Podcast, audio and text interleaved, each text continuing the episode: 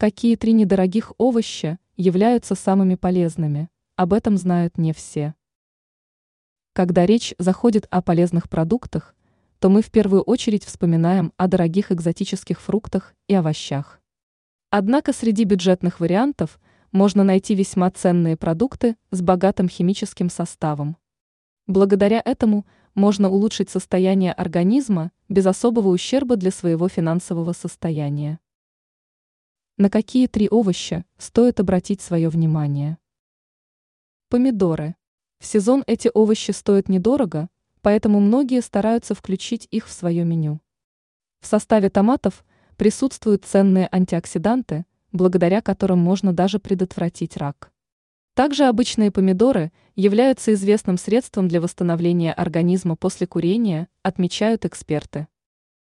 Чеснок. Этот недорогой продукт с характерным вкусом и ароматом является прекрасным средством профилактики болезней сердечно-сосудистой системы. Поэтому важно употреблять чеснок на регулярной основе. Капуста. Некоторые считают, что пользой и ценностью обладают только брокколи и цветная капуста.